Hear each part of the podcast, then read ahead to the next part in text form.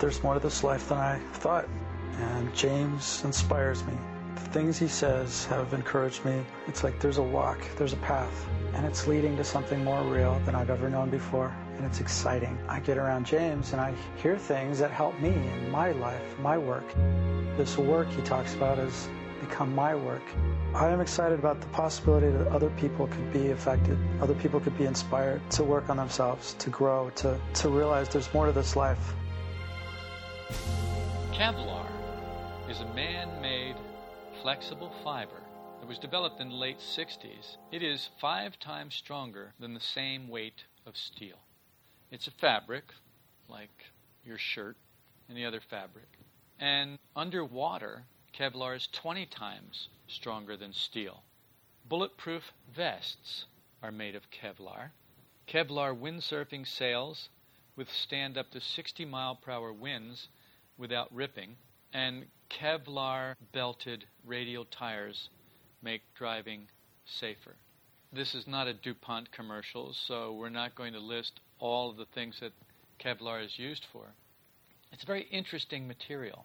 Actually, it's a polymer. I didn't say that, but it's a polymer. It's a man-made polymer. They weave it just the same way that they weave any other kind of cloth. They spin it and weave it, weave it. When we self-justify, we are weaving Kevlar armor around the false personality, around the ego, or around the acquired self. And what it ensures is that nothing can penetrate us.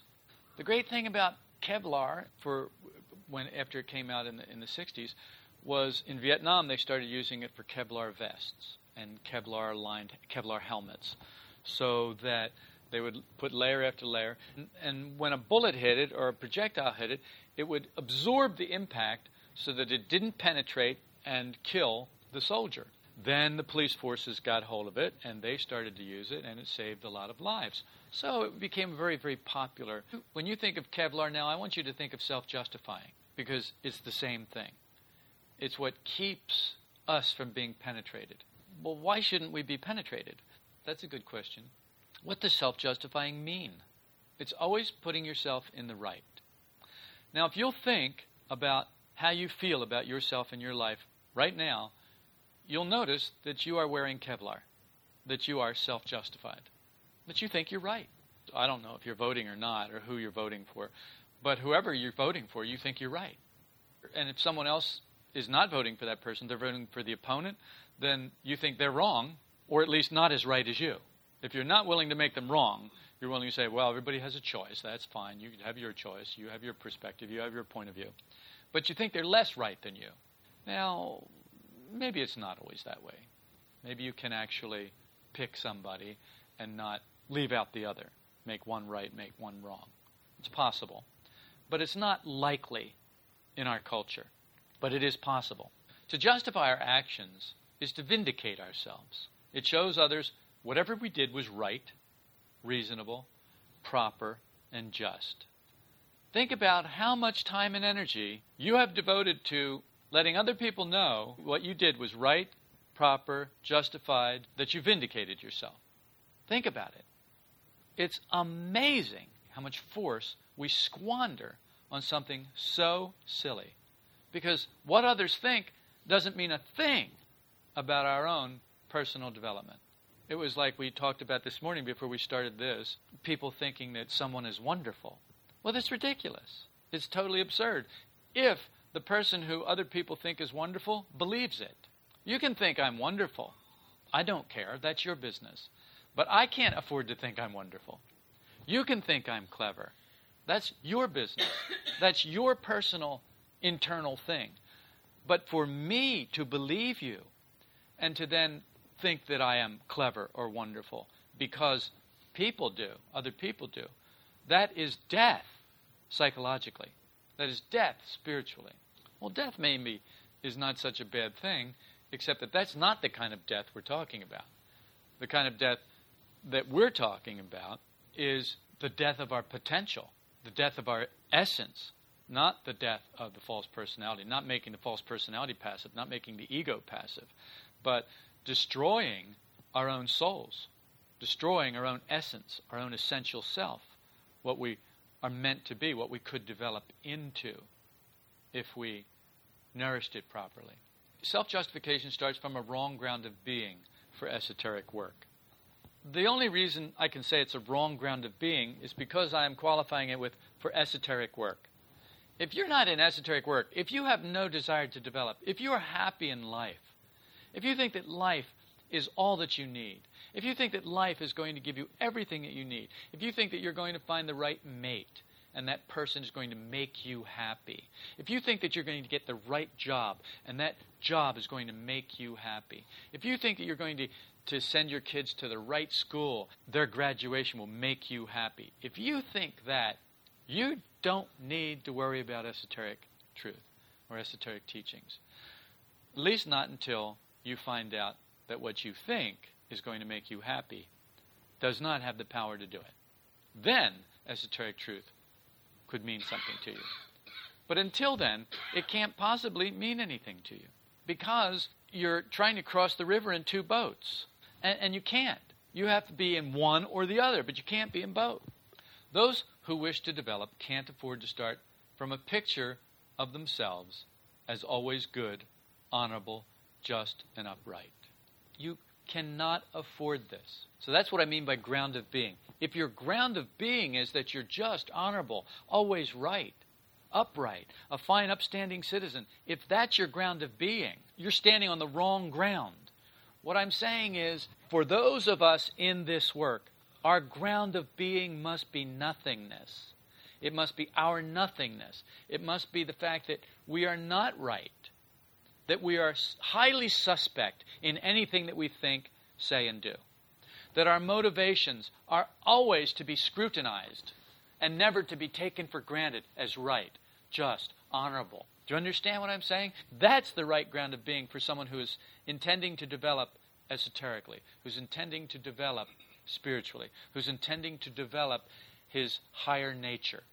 Esoteric work starts from the ground of being attained through understanding of our own nothingness. If you can see yourself in the great ray, in the ray of creation, if you can find yourself down here, way down here, so far away from the original source of life and light, in such a mechanical world, under forty-eight orders of laws, where we are predominantly under the law of accident, where our destiny is something that may or may not manifest. We may not survive long enough to manifest our destiny because of the law of accident, which is really the law of just being under mechanical laws, of being unconscious all the time, of not being able to stay present in the moment, of not being able to stay awake to our potential and then to realize it. If we can have that scale where we understand that compared to where we've got to go, we're nowhere. We're not close. But that also we have a direct line, that there's a rope that hangs right here, right now, right in front of it, just above you in this present moment. And at every moment of your life, that rope is just above you. But we're like dogs always looking at the ground and we're never looking up. I was standing up on the balcony the other day and I called Buddy. And he looked in the door and he looked here and he looked there and he looked every place but up on the balcony. Because dogs don't, as a rule, look up. And we are like that. As a rule, we don't look up, and so we don't see the rope that's hanging just above us, and so we don't reach up there and grab it and get hold of it and pull ourselves up. Not only that, we couldn't pull ourselves up, really, because it takes so much force, and we're not used to it. We need to exercise first. There are a lot of things we need to exercise first until we have the strength and the perseverance and the will to climb that rope. Until then, what we need to do is see that the rope is there, and reach for it and get hold of it. And first, get a good grip. Because it doesn't matter how strong you are after your wrist, if you don't have a good grip, it's not going to do you any good. You're not going to be able to pull yourself up unless you can hang on. So you've got to be, have the valuation to hang on to this work. That's your grip, your valuation. If you love this work, you will will this work. Because remember, love is will, and will is love. So if you love this work, if you love the ideas, the positive ideas of this work, if you love esoteric truth, you will develop a strong grip, and it will never leave you because you won't let it leave you because it will be so valuable to you, you won't ever let go of it. Unfortunately, now you have a slippery grip, Sometimes you go to work and you remember, and sometimes you don't remember. Sometimes you're at home and you remember, and sometimes you don't remember. That's not a good grip. You need a good grip. Then you can develop the strength to pull yourself up. When we justify ourselves, we exonerate ourselves. We explain to others how we're not to blame, how we're misunderstood, how we always act from the best motives, no matter how it looks. You're smiling and laughing because you know this is the truth about us. When I say us, I mean people on this planet. Everywhere you go, people are justifying themselves. It's the soup we're floating in. It's the water we're swimming in. It's the air we're breathing. It's everywhere, all around us. You find someone who doesn't justify themselves, and you'll find someone who is playing the other game of self-deprecation for advancement. But you rarely find someone who genuinely is not justifying themselves. And when you do, it's almost a little embarrassing. You feel for them a little, like, and you wonder, what's wrong with this person? They must have had a horrible childhood. We all had horrible childhoods. I don't care who, whoever had a great childhood, compared to what? You don't know what a great childhood is. If, if you grew up on this planet, you had a horrible childhood. Everybody here was born. Now, I don't know whether you noticed it or not, but being born is a very painful experience. What's so great about that? What's so great about shoving your head through a pinhole? You know, it's just, it's not a great idea. It doesn't feel good. Still doesn't. And you were better equipped to do it then, because I think your head was more flexible and it could, like, it, uh, it had a place where it could actually fold in together. It actually could. Now would really be tough. And now is when you've got to be born again. You see, and so so now, but now the kind of born again that you have to be is not to enter into your mother's womb a second time and be born again. But you have to be born spiritually. You have to be born psychologically. Psychologically, you have to be born to this internal world, and you have to be born to this grip, this valuation of this other world that then supplants the world that supported you up until this point.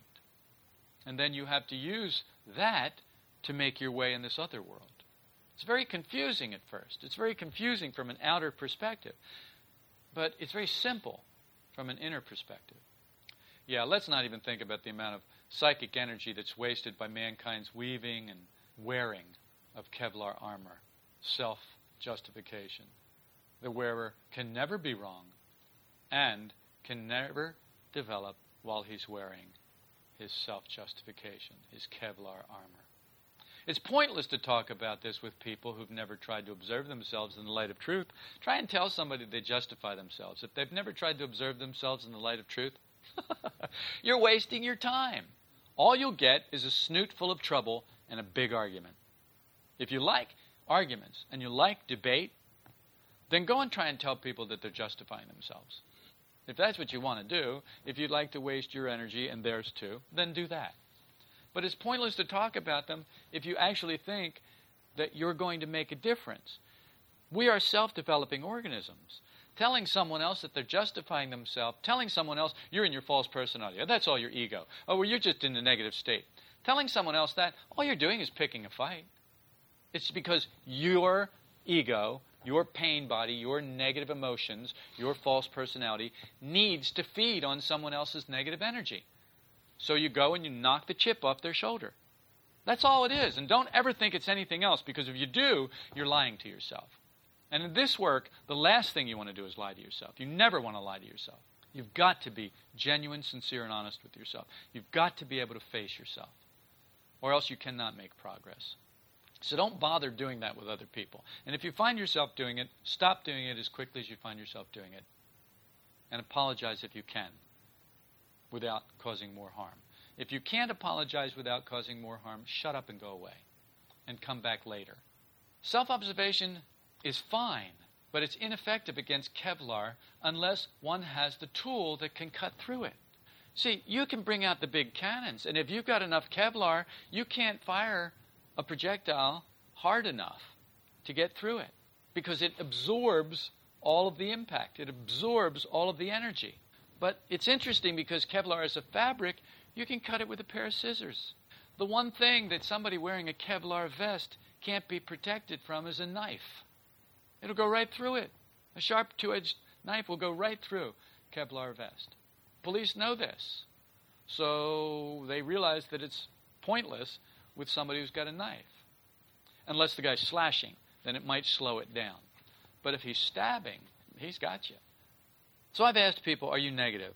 And then watched the people foil the question with an indignant denial or a good reason. You've all seen me do it with, with, with other people in the room. Well, are you negative? Well, no, I'm not negative. I'm just, uh, I'm just uh, blah, blah, blah. And they have some excuse or it's just a flat-out denial. And it's kind of funny when we watch it with somebody else, but it's not so funny when it's us. What happens then? The negative state remains because it's justified. The Kevlar held. It can't be penetrated from outside. And that's what this work really means when it says we're self-developing organisms, is that we cannot be penetrated from outside. It has to be done from within. You must take the overcoats off. You must take the Kevlar armor off. That's why one of the things that the Fourth Way teaches is don't lie to your teacher. What that means is don't wear Kevlar around your teacher. Let him cut you. Let him stab you. Let him penetrate you. Let him get through to you. But we think, no, no, it will hurt too much. It will kill me. It will be terrible. Yes, that's right. It will kill you. And it is terrible. But you're the one who said you wanted to develop. And to develop means that something must die. Something must be sacrificed. And if you don't want to sacrifice what you don't need, then you must only want to sacrifice what you do need. How insane is that? All I'm asking for is what you don't need. I'm asking you to sacrifice, to give up what you don't need, not what you do need, so that what you do need can be nourished and grown. Denial and blaming others is the warp and the woof of the Kevlar overcoats we wear. You know what warp and woof is? When weaving, warp of the of the material goes one way and the woof goes the other way. It's the warp and the woof. One goes left to right, one goes top to bottom. It's the warp and the woof. We are weaving our own Kevlar armor when we blame and justify. It's the warp and the woof of self-justification. Do you see what I'm talking about? I try to make these images for your mind because your mind needs something to hold on to because it's so weak. Until you can emotionally get a grip on this, you've got to have some kind of handle. You've got to have something to hold on to. And so I try and make it interesting. I hope it works for you. It works for me. We've got to find a way to cut through to the picture of ourselves as always being right and never being in the wrong. See, it's a picture. We have this picture of ourselves. That's really what the ground of being, how the ground of being stays, is we have a picture of ourselves as always right, never wrong. And even when we're wrong, we're wrong with an excuse. You go to traffic court. How many people stand up and go, yeah, I was wrong, I was speeding? You don't hear that. That's so rare. What do you hear? You people, you hear people. Ah, duh, uh, my speedometer was broken. Well, his his speedometer's broken. He didn't have his radar gun calibrated.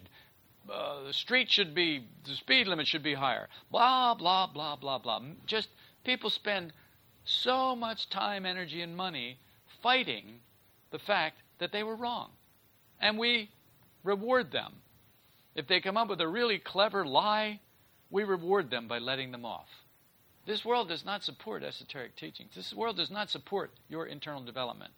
It supports you weaving more Kevlar and wearing it everywhere you go. But this work supports your real growth, your real development. No wonder you should forget about loving the world. If you love the world, you hate your own development. If you love your own development, you're going to hate the world because the world is not for you, not for your development. Vanity makes the pictures, and pride defends them. What is the purpose of these two great giants, pride and vanity? Vanity is the artist. It's constantly in there making these wonderful pictures of how perfect we are, how we're never wrong, how we're always justified, how it's always someone else's fault. And then pride spends all of its time defending the pictures that vanity painted. That was good. These two powerful giants strengthen the warp and the woof of the Kevlar armor. We don't need their help. We do enough damage on our own. They undermine the inner stability and permit no inner peace. So if you have inner stability, you will have inner peace. No matter what's shaking out there, if you've got inner stability, it just doesn't touch you. You're insulated. You know this feeling from what's happening in the world today, the world markets. If you have the, any amount of this work, any amount of inner stability, inner peace, it just doesn't affect you. It's like, well, you're going to lose your nest egg. So? Well, there's going to be a seven hundred billion dollars bailout, and you're paying for it. Well, I don't have seven hundred billion dollars, so I'm not paying for it. Or they're going to take your money and do it. I don't care. My money is going to go some way anyway. I'm not taking any of it with me. Where I'm going, I don't need money. And now is the time to spend it. Because where I'm going, I don't need it. That inner stability and inner peace. I'm just not going to get ruffled over this. But you need to get ruffled. It's your duty as a citizen to get ruffled. Sorry, you're ruffled enough for ten of us. I'm not going there. I have the right not to be negative. That's the wonderful thing this work has given me. It's given me the right not to be negative. I have the right not to be negative. I have the right not to vote. People, you, you don't vote. People, if you think that voting for this guy or that guy is voting, then how come you can't see that not voting is also a vote? It's a vote. It's saying, look, I don't believe in your system. I don't accept your choices. I have my own choice, and my choice is not to be a part of your system. Well, but you can't not be a part of their system. Well, that's true. But as far as it depends on me, I have a choice. Now, it may not depend on me very far, but as far as it does, I have a choice. And I'm going to exercise that choice. That's my right not to be negative. That's my right of consciousness, right of awareness. It gives you the right of choice. Well, people won't agree. That's okay. I never asked for anyone to agree with me. I think it's very interesting that when we allow pride and vanity to undermine our inner stability, to destroy our inner peace, we remain at war with ourselves. We're really not at war with the world. We're really at war with ourselves. We're really not at war with the opponents, the other party, the other person. We're at war with ourselves. Because if we weren't at war with ourselves, there would be no war outside. I find it also interesting that Jesus said, "Do not think that I came to bring peace on the earth. I did not come to bring peace, but a sword." A sword. Why a sword? Okay, well, let's think about this. On the earth, we know that that's outer. He didn't come to bring peace on the earth in an outer way, but he brought a sword. So what does that mean? Well, we know that the kingdom, he said, the kingdom of heaven is within you, and that's inner. And then we have the world that's outer. So we have this inner world, the kingdom of heaven, and this outer world, which is the world that we know. But he didn't come to bring peace in the outer world. But he came to bring a sword. Well, if he came for the inner world, he came to bring the kingdom of heaven, then he came to bring the sword for the kingdom of heaven. So the sword somehow has got something to do with the kingdom of heaven or this inner world. So the sword then must be an inner sword. Well, what is the sword? It's interesting that Paul says, the sword of the Spirit, which is the Word of God.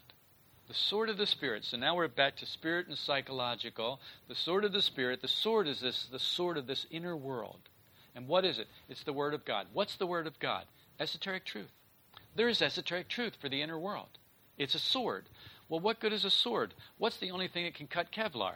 A sharp two-edged sword. A knife. The edge. The blade is what can cut through the Kevlar and get into our inner world. So until we can cut this self-justifying, we're buffered, armored against the truth. And so we need the very truth to cut through that self-justification. What is the truth about you?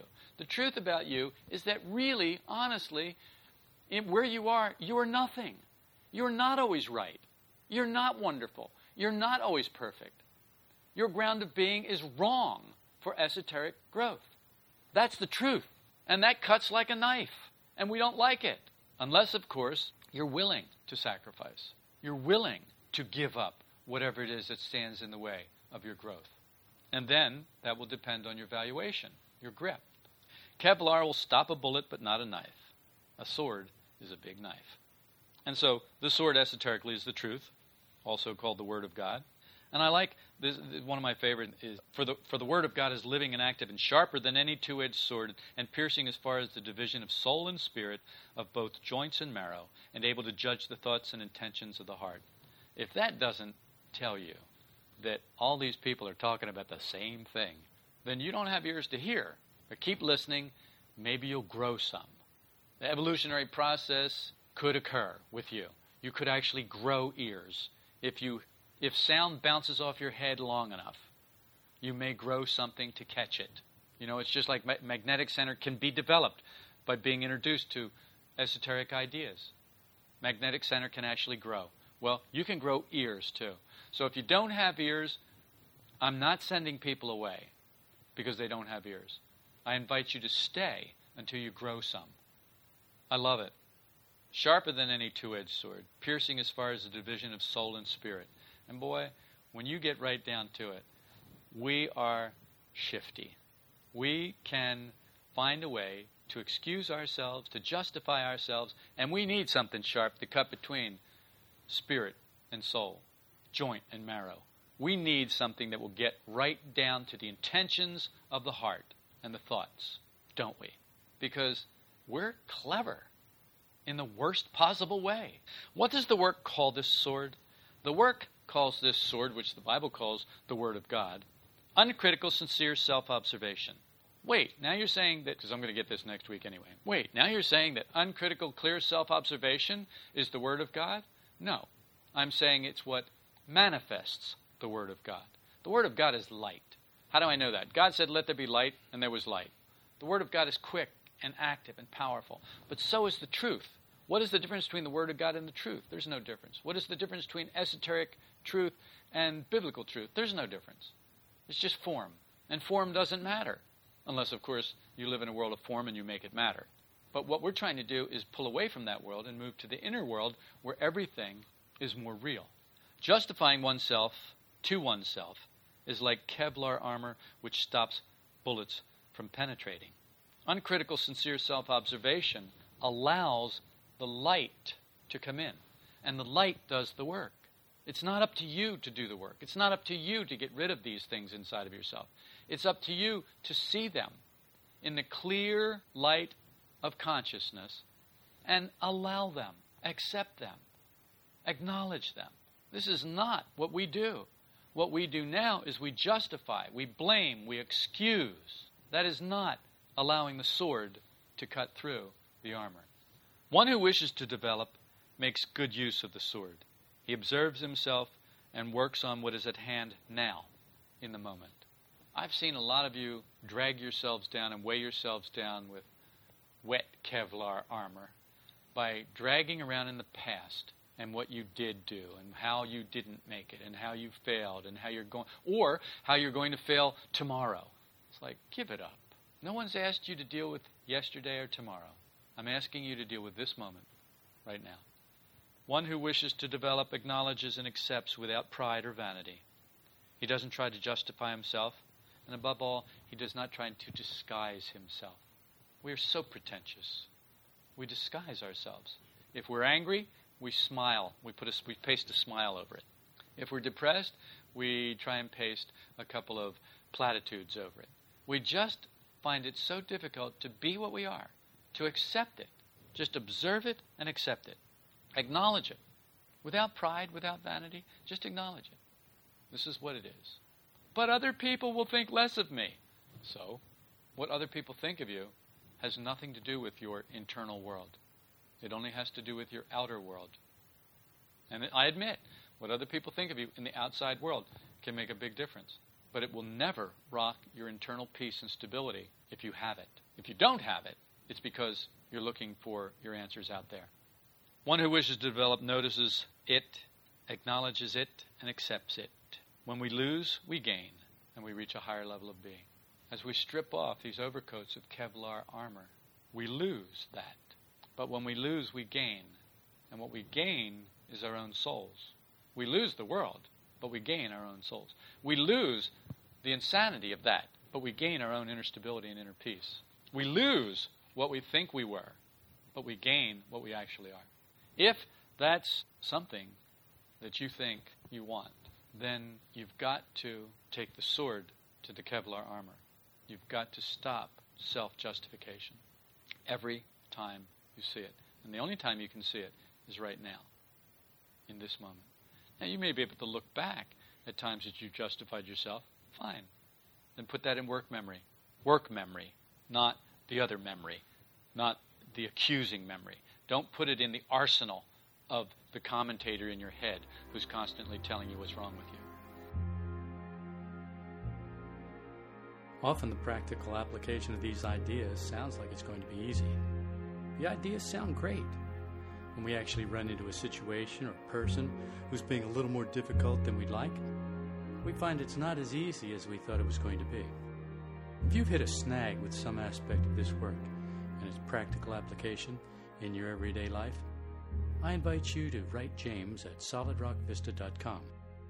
Sometimes a fresh perspective is all it takes to get us back on the right track.